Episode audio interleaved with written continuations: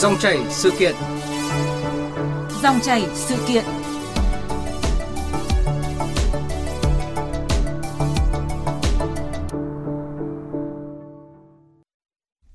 Thưa quý vị và các bạn, khám bệnh lên tới vài chục lần trong thời gian ngắn, mượn thẻ bảo hiểm y tế của người khác để khám bệnh, sử dụng thẻ của người đã mất làm thẻ giả hoặc dán ảnh của người mượn lên chứng minh thư cho trùng khớp với thẻ thật.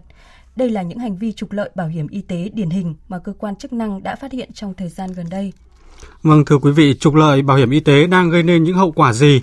Có cách nào để phát hiện hành vi trục lợi cũng như những giải pháp để ngăn chặn hành vi vi phạm này? Đây là nội dung sẽ được chúng tôi trao đổi với vị khách mời là ông Nguyễn Trung Quý, Phó trưởng ban thực hiện Ban chính sách bảo hiểm y tế Bảo hiểm xã hội Việt Nam. Quý vị thính giả quan tâm muốn gọi điện đặt câu hỏi xin gọi các số điện thoại là 0243 934 1040 02 435 563 563. Xin được nhắc lại các số điện thoại là 0243 934 1040 và 02 435 563 563. Bây giờ thì xin mời biên tập viên Thúy Nga bắt đầu cuộc trao đổi với vị khách mời.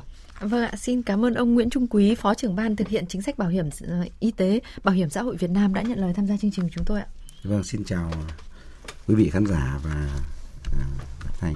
À, vâng thưa ông, ờ, một sự việc mà tôi nghĩ là dư luận hết sức quan tâm là việc nam bệnh nhân tại thành phố Hồ Chí Minh trong hơn 2 tháng đầu năm đã đi khám bảo hiểm y tế tới 80 lần tại 18 bệnh viện khác nhau với tổng chi phí là 60 triệu đồng. Thì điều này có khiến ông bất ngờ không? Bởi vì ờ, tôi nhớ cách đây cũng không lâu thì uh, chúng ta còn có những cái con số kỷ lục khác lớn hơn như thế này cơ. Vâng. Uh, thưa các uh, quý vị khán giả và đài. Uh, đối với cả chúng tôi ý, thì uh, số liệu trên không quá bất ngờ. Vâng. Bởi vì uh, chúng tôi cũng đã nắm được là đây là một trong những trường hợp là nam bệnh nhân sinh năm 1966 hiện cư ngụ tại uh, phường An Lạc A, quận Bình Tân, thành phố Hồ Chí Minh đã sử dụng thẻ bảo hiểm y tế với mã số thẻ của hộ gia đình khám chữa bệnh từ tháng 1 năm 2021 đến tháng 3 năm à, 2021 tại 15 cơ sở khám chữa bệnh ờ, gồm có một số các bệnh viện ví dụ như là bệnh viện đa khoa khu vực Củ Chi, bệnh viện huyện Nhà Bè, bệnh viện Nguyễn Trãi vân vân với tổng số lượt à, khám trùng là 80 lượt và với tổng số tiền khám chữa bệnh lên tới trên 60 triệu đồng. Vâng. À, chúng tôi không bất ngờ vì đây à, cũng là một trong những trường hợp mà chúng ta đã à, nắm bắt được trên hệ thống giám sát.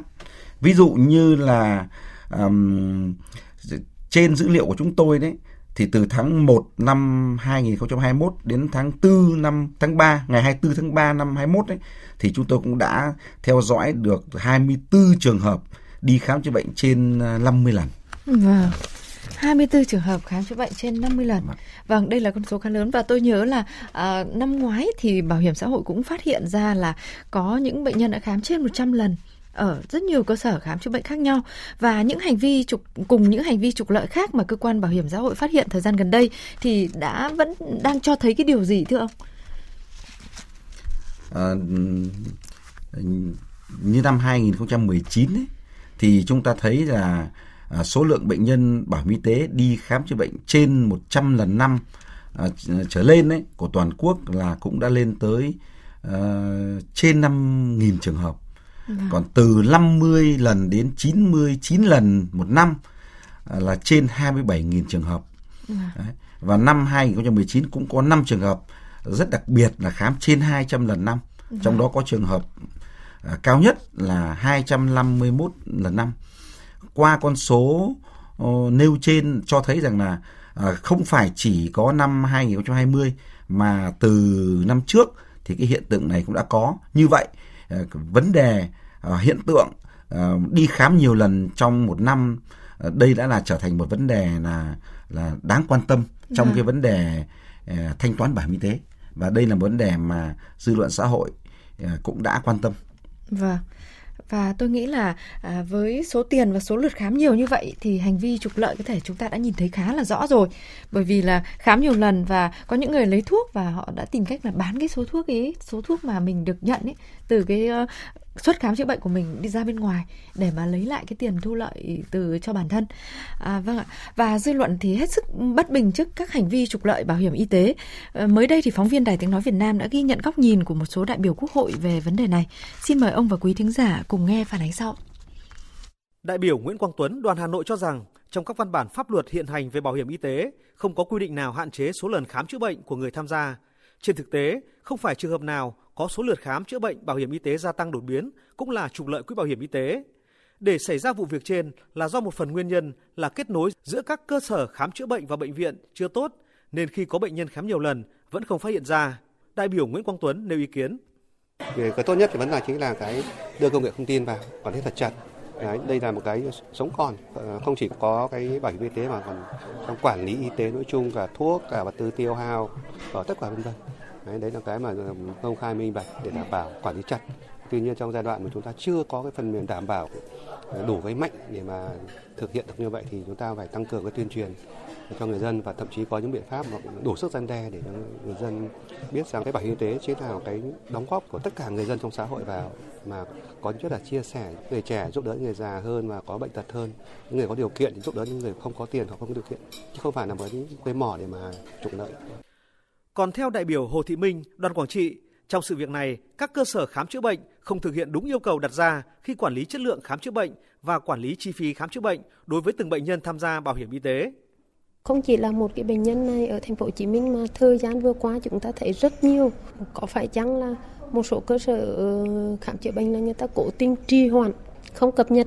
Bây giờ dữ liệu cũng đã có, nhưng mà nếu ờ, chúng ta có cán bộ hết ngay, chúng ta cập nhật nó để đồng bộ hóa lên thì vấn đề đó mà để một cái bệnh nhân mà đi khám trong một tháng mà mười mấy lần trong tháng thì nó sẽ không làm được nhưng mà do do chúng ta cập nhật nhưng chúng ta không đồng bộ thì cái vấn đề gian dối nó sẽ dễ dàng thực hiện hơn Vâng ạ, có thể thấy là cập nhật nhưng không đồng bộ, tức là bệnh viện này có thể số hóa nhưng vẫn chưa liên thông được những bệnh viện khác nên việc phát hiện thì còn khó khăn. Và sau khi nghe ý kiến của một số đại biểu Quốc hội với góc nhìn về các hành vi trục lợi bảo hiểm y tế thì ông có ừ, nhận xét gì ạ?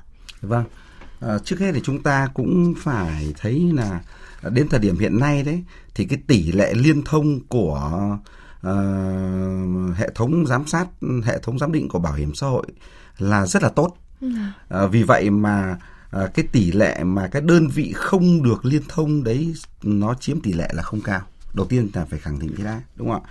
Tuy nhiên chúng ta thấy rằng là theo quy định của à, quy trình khám chữa bệnh hiện nay đấy thì khi người bệnh đến với cả cơ sở khám chữa bệnh ấy, thì à, cơ sở khám chữa bệnh phải có trách nhiệm là kiểm tra đúng người, đúng thẻ à, và ừ, giả soát à, qua cái hệ thống phần mềm lịch sử khám bệnh của người bệnh đúng không?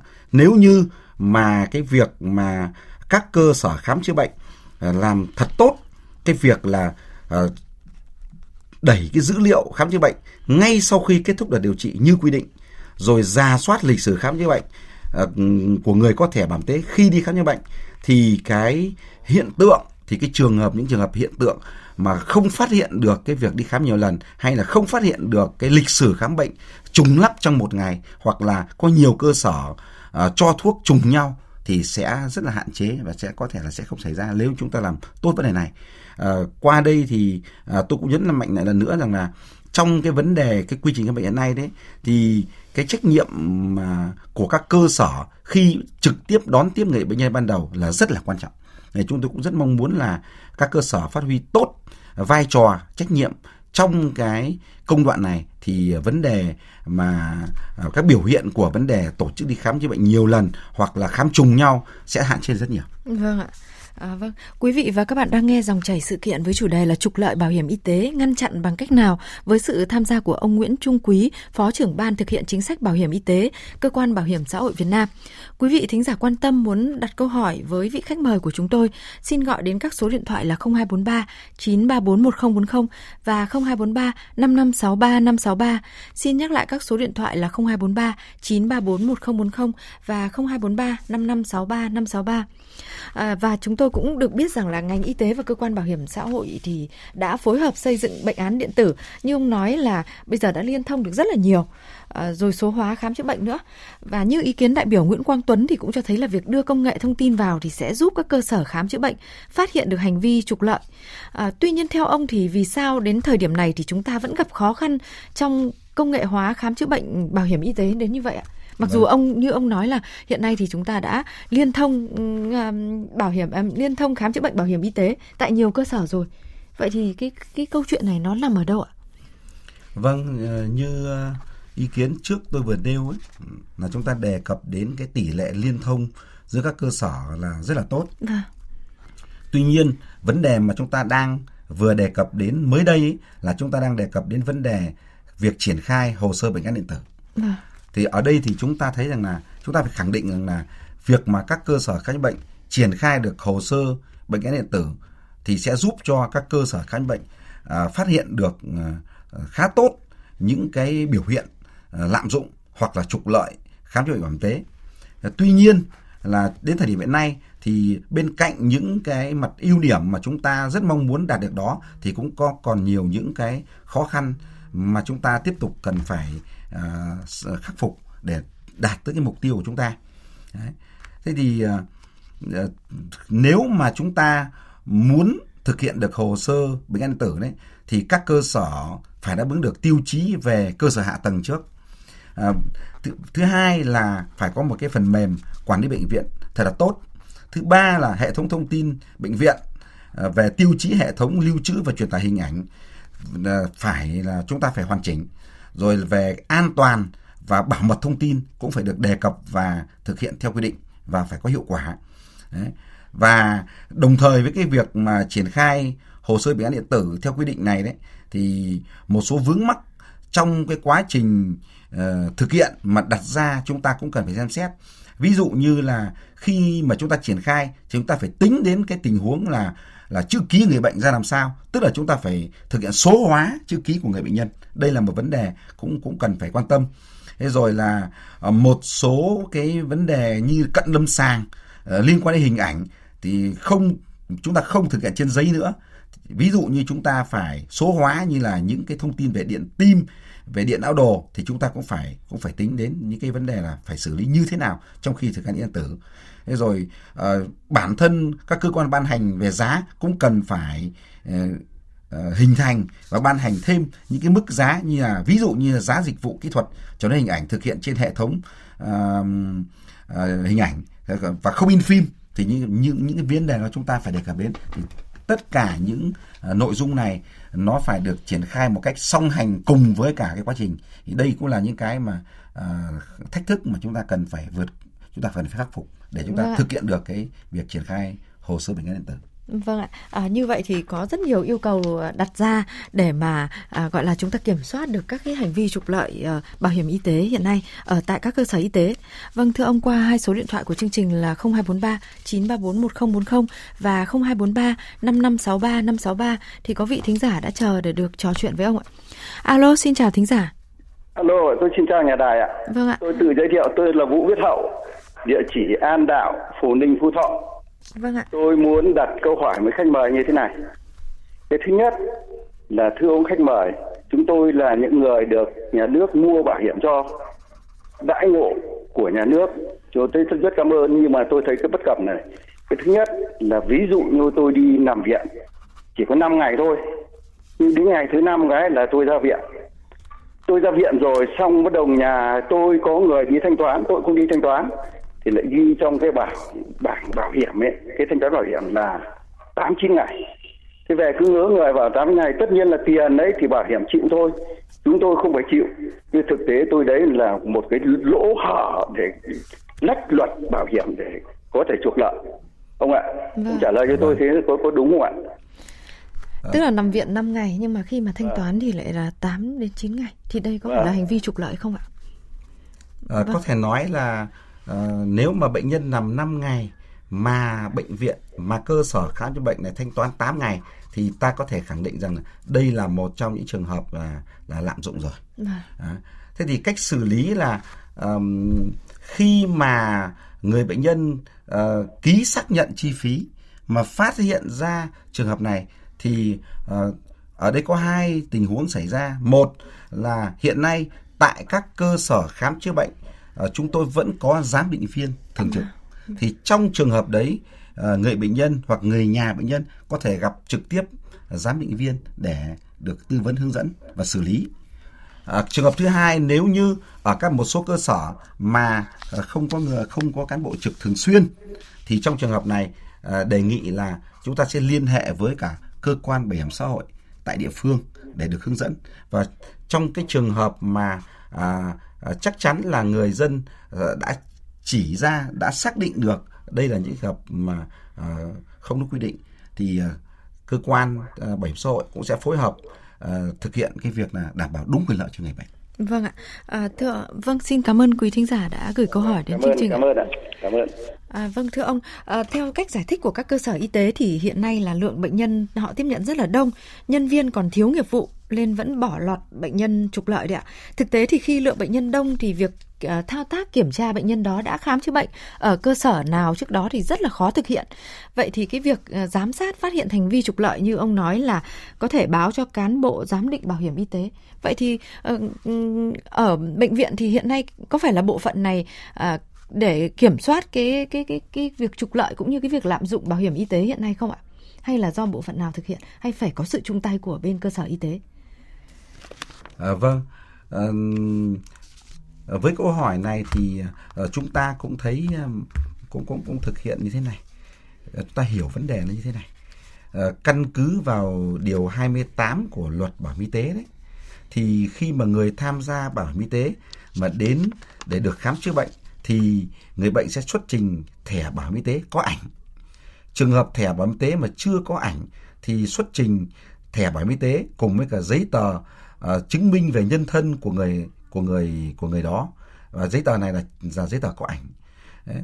Đồng thời thì ở cái điều 42 của luật bảo hiểm y tế cũng quy định là cơ sở khám chữa bệnh thì có trách nhiệm là kiểm tra, phát hiện và thông báo cho tổ chức bảo hiểm xã hội những trường hợp mà vi phạm về sử dụng thẻ bảo hiểm y tế ừ. và phối hợp với cả tổ chức bảo hiểm uh, thu hồi hoặc là tạm giữ thẻ nếu trong trường hợp mà mình phát hiện.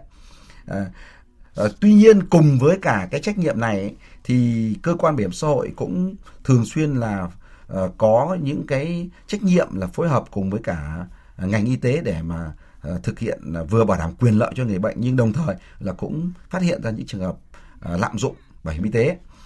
Uh, ở đây chúng ta thấy luôn một điều là nếu mà các cơ sở uh, khám chữa bệnh mà uh, tích cực làm tốt cái việc à, thực hiện à, đón tiếp cũng như là giám sát à, đầu vào tốt, thì cái vấn đề lạm dụng vấn đề này sẽ hạn chế rất nhiều.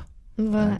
À, tôi thì lại nghĩ ở góc nhìn của các cơ sở y tế thì họ là lo đón tiếp bệnh nhân này, khám chữa bệnh cho nó chuẩn này, à, phân phối được bệnh nhân để rút ngắn cái thời gian khám chữa bệnh, bệnh nhân đỡ phải chờ đợi lâu.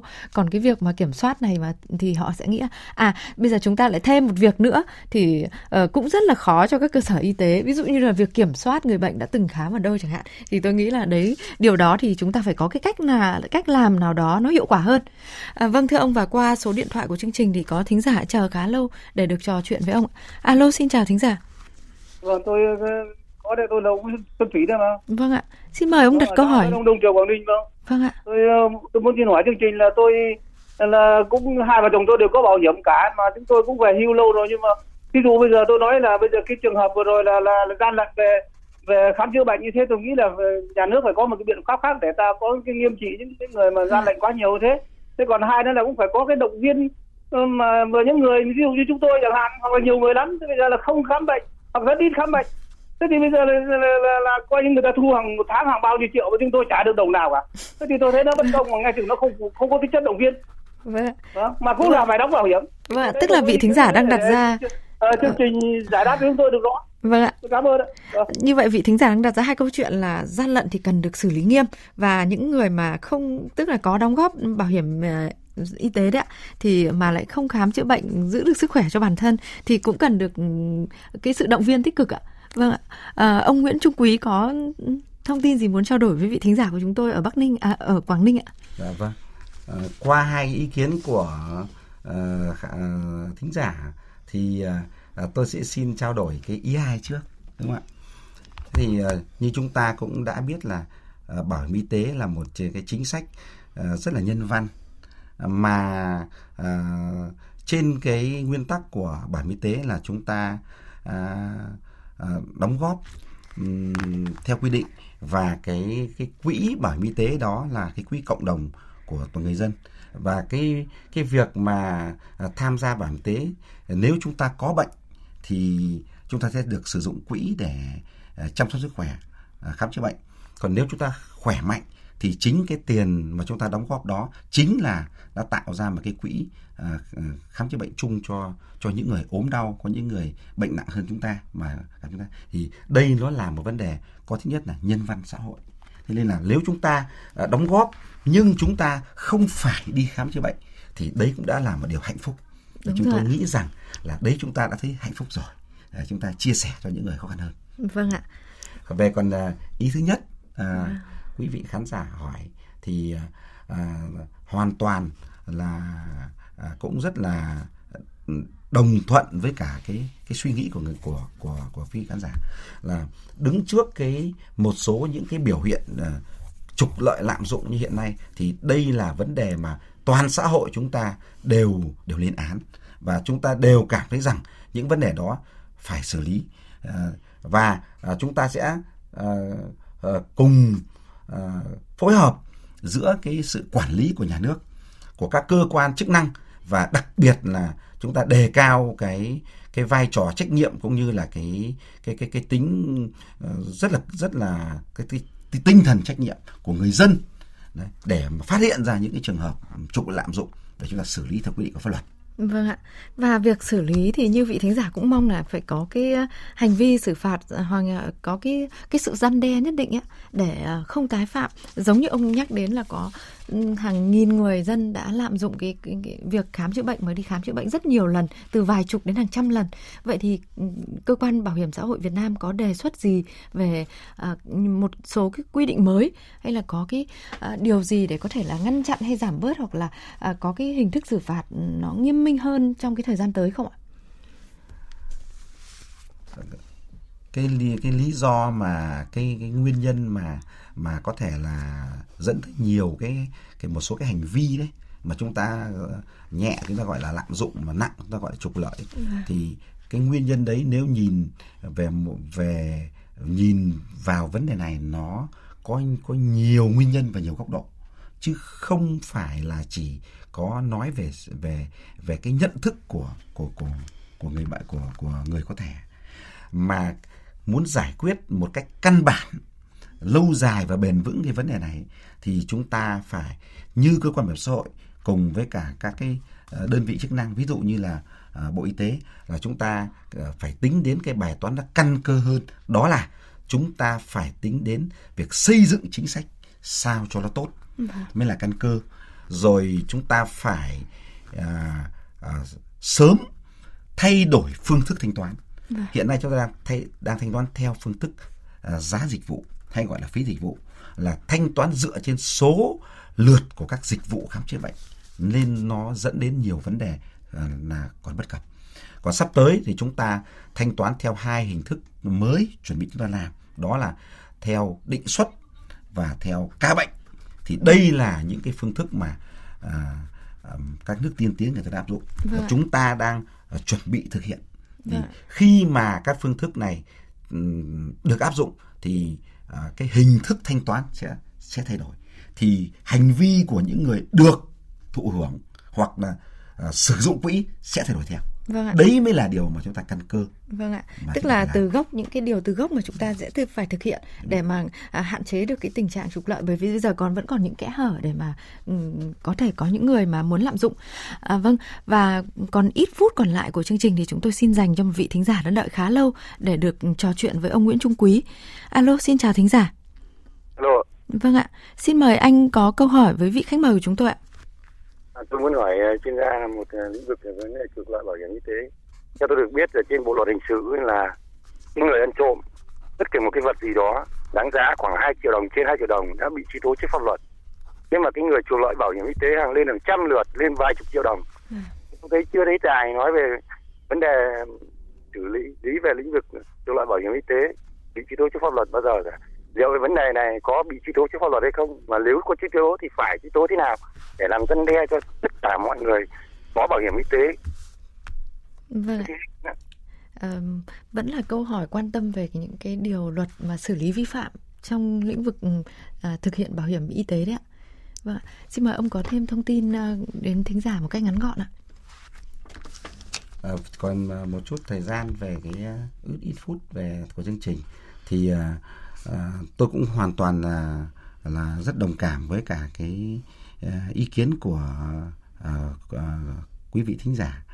Ừ, việc mà chúng ta uh, xử lý hành vi của những cái người trục lợi lạm dụng là chúng ta đã có quy định của pháp luật rồi.